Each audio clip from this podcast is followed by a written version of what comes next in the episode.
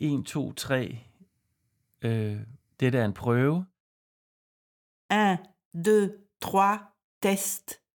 C'est le début de tout. Le Bicolore vous présente, en partenariat avec le Festival Les Boréales, La Voix des Danois, un podcast sur la publication en français d'ouvrages littéraires danois. Je m'appelle Catherine Poher, je suis française et je vis au Danemark depuis plus de 40 ans. Je suis créateur de spectacles visuels et physiques et plasticienne. Dans chaque podcast de cette série sur la littérature danoise, je vais vous faire découvrir un ouvrage qui vient d'être traduit et publié en France. Je vais dans chaque épisode partager avec vous ce qui titille ma curiosité, me fait réfléchir, me tient en haleine et j'espère bouscule mes certitudes et même peut-être transforme ma vie.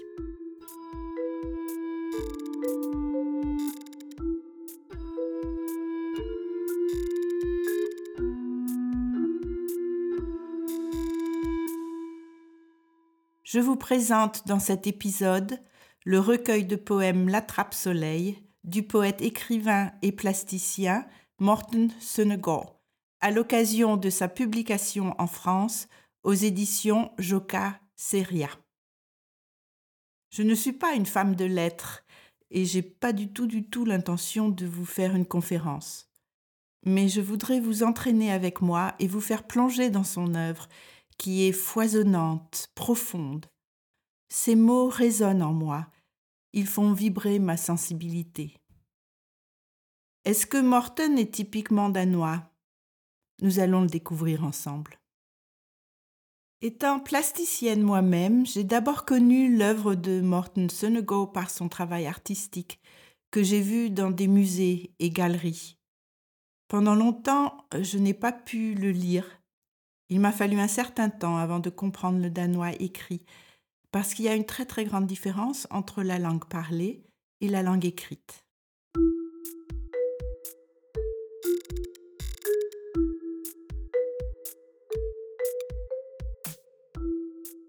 J'ai demandé à Morten si la traduction avait appauvri ses textes et il m'a répondu qu'il n'a jamais reçu autant de réactions de lecteurs qu'après cette traduction.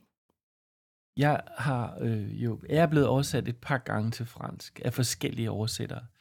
Øh, de her to meget dygtige oversættere, de lavede på et tidspunkt et lille udvalg. Le fait qu'il y ait deux traductrices, une danoise et une française, Laila Flink Toulesen et Christine Berlioz, a créé une synergie linguistique particulière. La rencontre des deux langues maternelles est une chance unique. On peut être euh, un bon poète, mais si l'on n'a pas un bon traducteur, il faut vraiment écrire d'une façon très spéciale pour atteindre ses lecteurs. La traduction a toujours des lacunes. La poétesse danoise Inger Christensen a dit Le poète écrit en couleur et la traduction est en noir et blanc. Il cite comme exemple d'une bonne traduction le poème sur toutes les façons de marcher, où il explore toutes les possibilités de la langue danoise.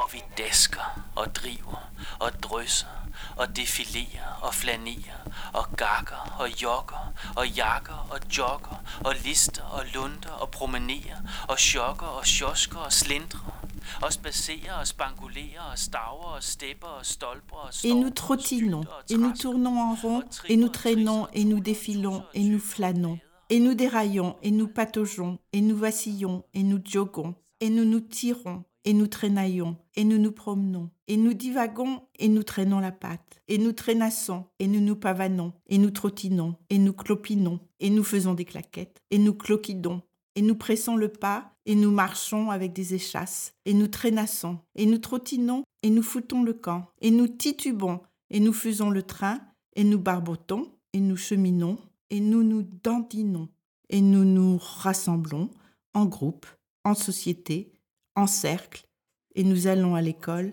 et à l'université. Vi udvider og krydser grænser til fods, til lands og i luften, og vi sætter os i strålende maskiner, og vi, menneskeheden, vi, de stolte, de retfærdige. Vi invaderer, vi angriber, vi farer løs på, og vi dræber, og vi sejrer. Cet amour pour les mots transpire dans toutes les lignes de ses poèmes. Il dit qu'il faut réécrire le monde. C'est une nécessité. Le monde a constamment besoin d'être reformulé, et la poésie lui permet de retrouver le sens profond, le sens existentiel qu'il y a dans les mots. Comme l'homme qui marche de Giacometti, ou la chanson de Laurie Anderson, Walking and Falling, Morton décrit la marche de l'homme vers la mort. Il écrit aussi Peut-être est-ce la mort elle-même que tu essayes de mettre en marche? Giacometti est revenu plusieurs fois sur le thème de l'homme qui marche. Petite silhouette sur des socles énormes, ces sculptures font apparaître la fragilité humaine. Penché en avant, les pieds embourbés, le regard perdu au loin ou la tête penchée, inclinée vers le sol, ces sculptures sont figées dans l'élan du pas. Juste avant le chavirement, juste avant la chute probable. Chute probable dont parle la chanson de Laurie Anderson, Walking and Falling. Elle décrit comment elle n'arrête pas de marcher. Elle précise pas vraiment si c'est à la recherche de quelqu'un ou de quelque chose, mais en tout cas, elle décrit qu'elle tombe un petit peu vers l'avant et se rattrape à chaque pas, encore et encore, éternellement.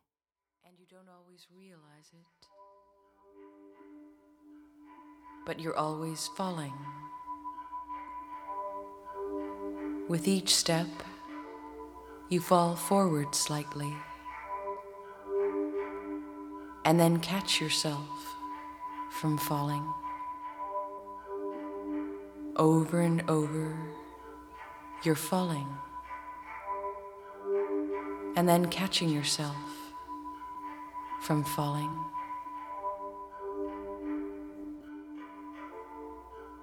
And this is how you can be walking and falling at the same time.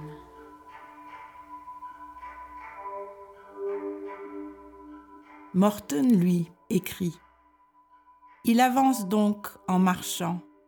Il marche avec ses deux jambes. Il marche. Rien ne peut l'arrêter. Il marche pas après pas. Il est ivre, mais il maintient son équilibre. Machine à marcher, robot marcheur. Le cerveau sous pilotage automatique. Un point confus. Homo erectus. Personnage de l'ego. Il est grand. Au moins deux mètres. Il est lourd. Au moins 120 kilos. Il a les deux jambes dans le plâtre. Deux chevilles brisées. Morton commence par nous peindre un homme infatigable et puis il le pose sur des chevilles brisées. Il mélange dans la même image la puissance et la faiblesse. C'est quelque chose que j'ai toujours recherché dans mon propre travail. C'est grâce à nos limites et grâce à nos contradictions que nous pouvons dépeindre la complexité de la nature humaine.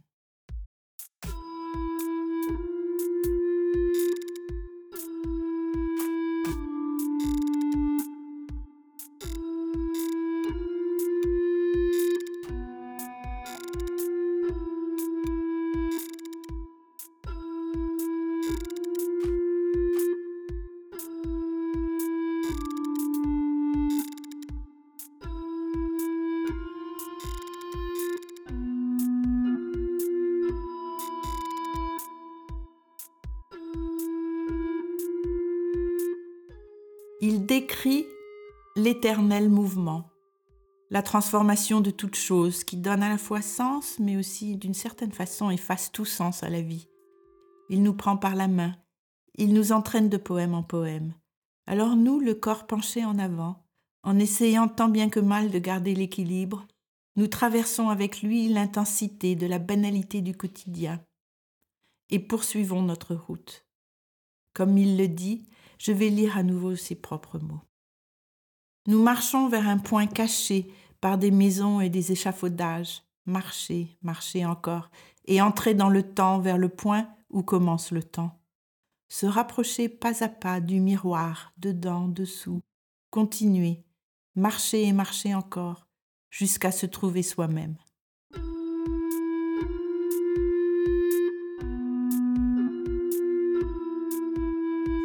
Traduit son nom en français, il s'appelle La mort. Et il l'écrit lui-même, je vais vous le lire. La mort est une partie de mon nom.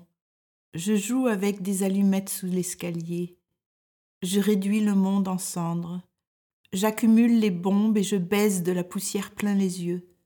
Je suis condamné à mort par papa et maman. Je saigne.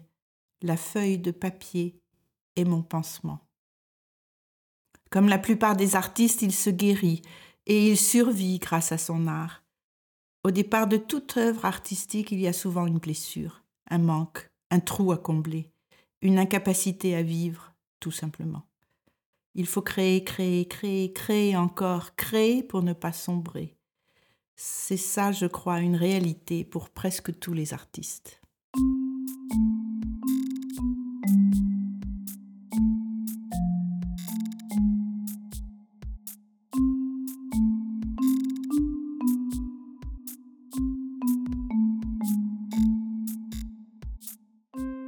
Avec la trappe soleil, Morten Senego nous demande d'accepter le fatras de la vie quotidienne. Il écrit sur les capsules de bière, l'odeur de désinfectant, de la pisse après avoir mangé des asperges, les journaux, le carrelage des toilettes, sa grand-mère ramassant les pommes de terre, toutes sortes d'observations et d'actions simples. Et il dit que ces actions simples, elles nous amènent en des lieux imprévisibles. Il nous dit que nous sommes des réfugiés, accrochés au bastingage du bateau de hasard. Il nous exhorte de continuer d'arpenter un peu plus la réalité et nous dit que si nous l'avions fait, nous serions déjà arrivés. Là, je suis vraiment d'accord avec lui parce que je trouve vraiment qu'on refuse de voir la réalité. C'est trop compliqué. Alors on ferme les yeux, on se raconte des histoires. Il écrit aussi Comment ne pas désespérer? Comment ne pas abandonner cet éternel mouvement vers l'avant? Lorsque nous sentons que nous ne serons jamais sur un pied d'égalité avec le monde, et qu'il marche très bien sans nous, et que c'est une traversée du désert, et que nous ne savons pas très bien par où il faut commencer et par où il faut finir. Et nous ne commençons pas, nous ne finissons pas, mais nous essayons quand même de lever le pied. Der er 27 skridt fra køkkenet, og der er 3.452 og 46.642 ned til fodboldbanen. 25.367 skridt der er 12.739 skridt op til Artis 1.964 skridt ned til baren med kaffen og avis. Vil du, vil du, vil du, vil du, vil du med mig ud i skoven gå?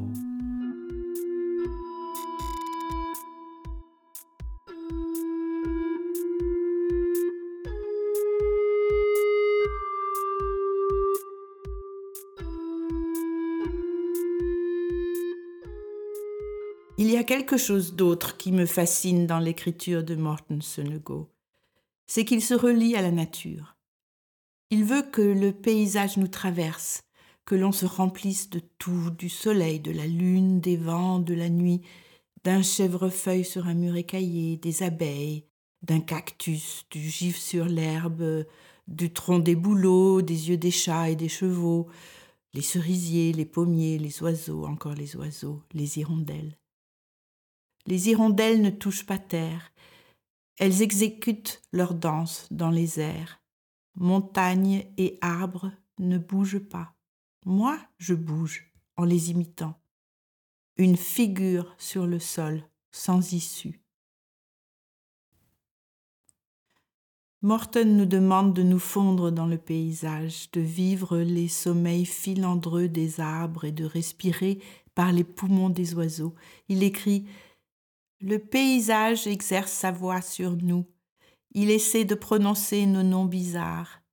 Mais nous non plus, nous ne sommes pas capables de le nommer. Que veux-tu savoir? Lui, n'ayez pas peur, restez ici. Nous, nous sommes déjà ici. Les pommiers sont clairement en fleurs et ils nous apprennent à voir avec les mots. Comme Morten Senego, je trouve mon inspiration dans la nature. J'aime beaucoup marcher, et en marchant, j'arrête de réfléchir. Et puis, je me laisse pénétrer petit à petit par les couleurs, les formes, les structures, les mouvements des branches. Alors, je m'étonne, je m'émerveille, je contemple. Laisser le monde, la nature venir vers moi, l'accueillir m'est indispensable pour pouvoir, dans mon atelier ou avec mon équipe de théâtre, recréer le monde. Jeg oversatte det, du havde sagt, men undlod det væsentligste. Kom, vi forvandler os til træer. Gro, sæt blade og nye skud. Svalerne glider gennem havens luft som lydløse skalpeller.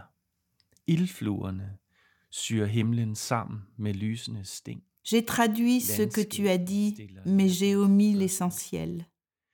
Viens, nous allons nous changer en arbres.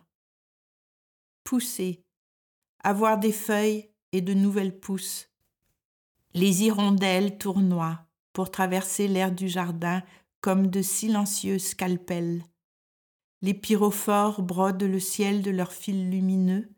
Le paysage nous pose des questions intimes, mais nous n'arrivons pas à émettre un seul mot.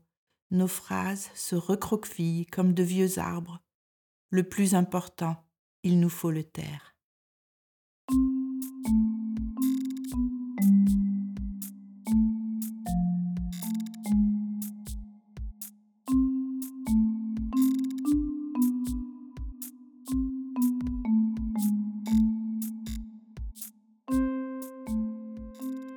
Je vais vous lire mon poème préféré.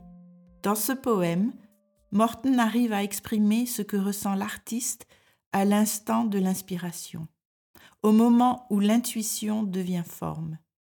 Et c'est pour moi quelque chose d'extraordinaire, parce qu'étant moi-même créatrice, je n'ai jamais eu les mots pour exprimer cet instant que je connais si bien. Je remercie vraiment Morton d'avoir trouvé ces mots, parce que quand les gens nous posent des questions, quand on nous demande, et vous les artistes, là, d'où ça vient tout ça, d'où trouvez-vous toutes ces idées? Morten, il a la réponse. Tag et skridt og et til. Håb på, at det stride græs alligevel giver dig fodfæste. Fais un pas, puis un autre. Espère que cette herbe rude te laisse quand même prendre pied. Fortsæt den vej, hvor de dybeste stød af lykke kommer fra. Continue dans la direction d'où les plus fortes secousses de bonheur proviennent. Hvor de digte, som ikke er skrevet endnu, strækker deres varme, undersøgende fingre ud i det hvide. Là où les poèmes, non encore écrits, étirent leurs doux doigts qui cherchent dans tout ce blanc. Det er de samme nogle 20 tegn, Mere skal der ikke til.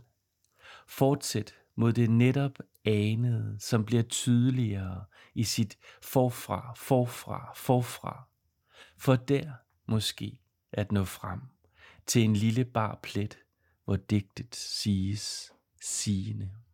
Ce sont toujours les mêmes environ 20 signes. Plus, ça ne servirait à rien.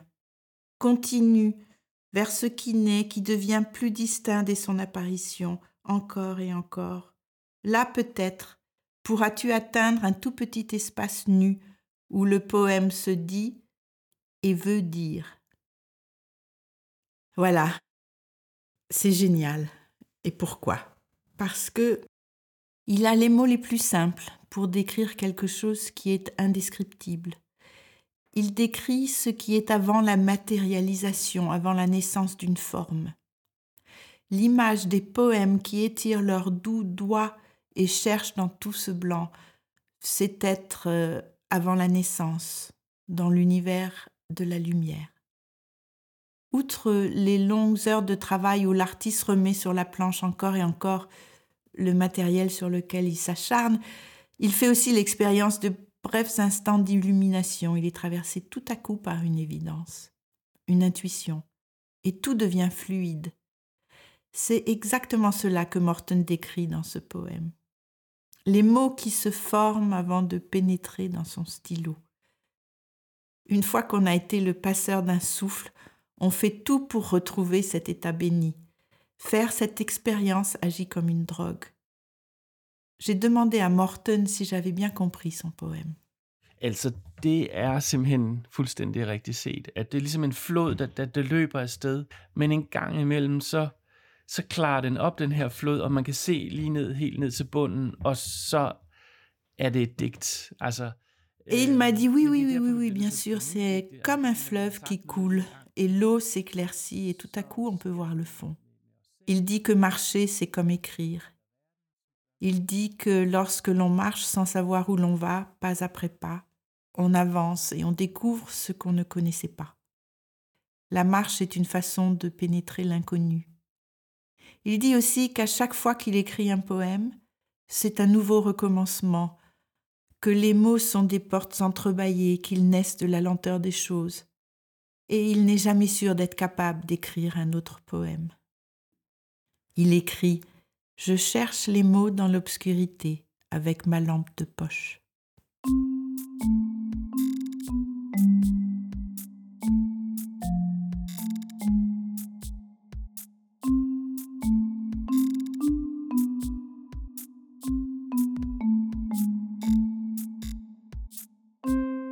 C'est parce que je suis plasticienne que j'ai vu le travail de Morten Senego dans les musées.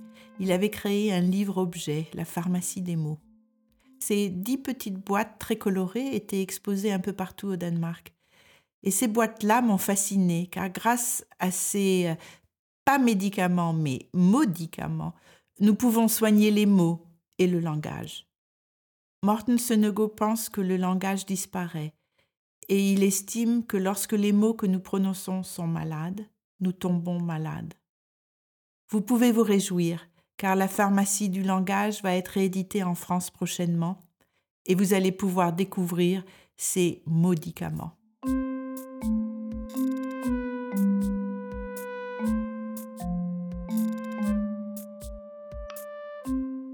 J'ai demandé à Morten si un poème peut changer sa vie.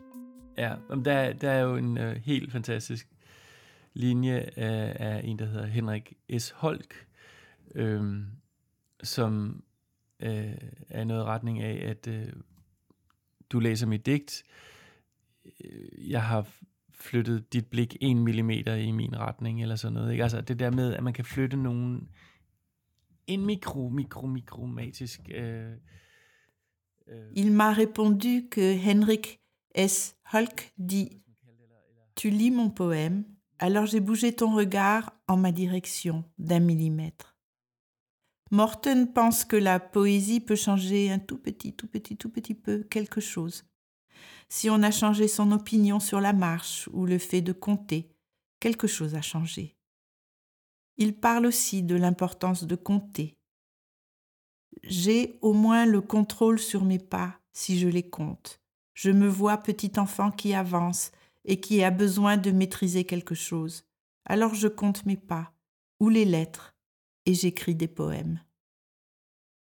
Il estime que compter précède raconter. Il pense que la poésie commence en comptant. Il a écrit un poème qui s'appelle 1, 2, 3 test. Avant celui qui parle viennent les chiffres. C'est malheureusement un jeu de mots intraduisible en français. Tout est relatif. La poésie ne change pas le monde. Il dit Je préfère que les poèmes soient des portes plutôt que des miroirs.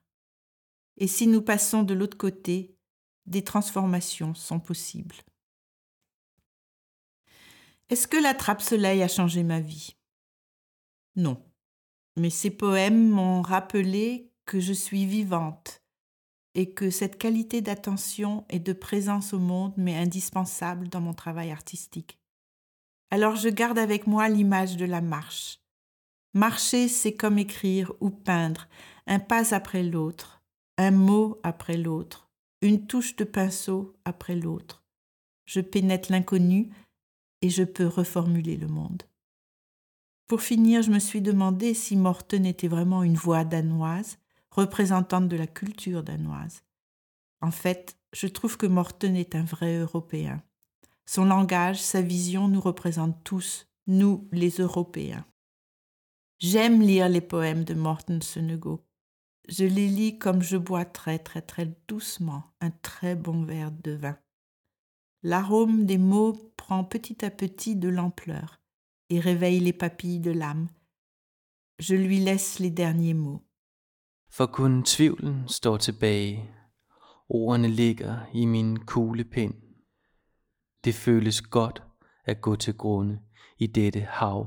i. Seul reste le doute. Les mots reposent dans mon stylo. C'est bon de sombrer dans cette mer de mots. Je vous souhaite un superbe plongeon dans la trappe soleil. À bientôt. Vous avez entendu La Voix des Danois, son et musique par Elke Lalemen, produit et adapté par Mette Kroes pour le Bicolore. Cet épisode est présenté en partenariat avec le festival Les Boréales et Monk Studios. Je suis Catherine Poher et vous pouvez bientôt me retrouver pour le prochain épisode.